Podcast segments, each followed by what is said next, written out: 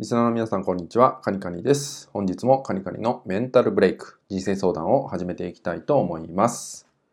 えー、今日ですね、お伝えしたい内容は、えー、対人関係をその場で良くする考え方っていうのをね、えー、お届けしたいと思います。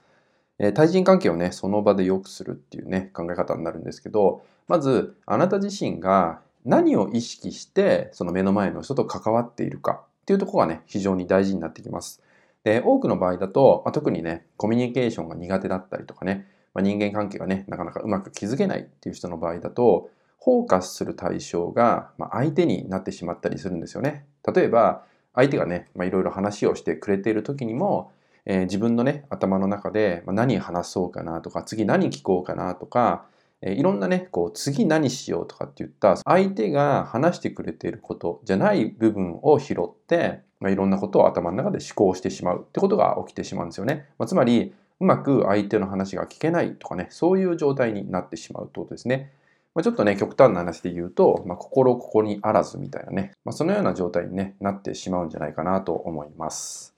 なので、まず、その対人関係においてね、何を意識して見ていくかってことなんですけど、その場のムードっていうのをね、見てほしいんですよね。雰囲気ってやつですよね。そういうのをどうなっているかなっていうのを観察しながら、え目の前の人と関わってほしいと思うんですよね。で、そうすると、まあ、自分のね、え意識ばかりに、ま固まんないで、全体を見れるというかね、まあ、相手のこともそうですし、まあ、その場の空気感とかもね、そういう部分も拾うことができるようになってきます。ま、なのでね、全体の雰囲気を受け取るって考えると、あ、今余計なこと考えちゃってるなとか、話がちゃんと聞けてないなとか、まあ、相手に対してね、まあ、例えば嫌われたくないって思っちゃってるなとかね、まあ、いろんな自分の自我みたいなのも拾うことができてくるんですよね。まあ、そのような思考状態になってしまうのが別に悪いってことじゃないです。ただ、そこに気づいてあげて、戻してあげるってことが大事ですよね。まあ、戻すっていうのは、まあ、相手の話を聞いてる時だったら、相手の話を、え聞くっていうね、モードに変わっていくってことですよね。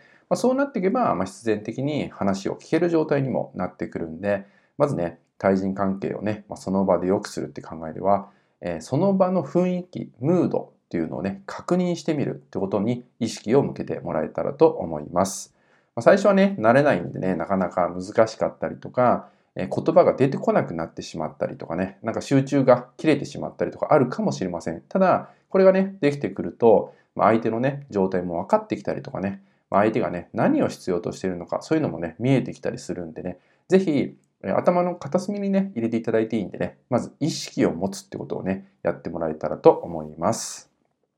はい、それではですね、今回の内容は以上になります。最後までご視聴いただきましてありがとうございました。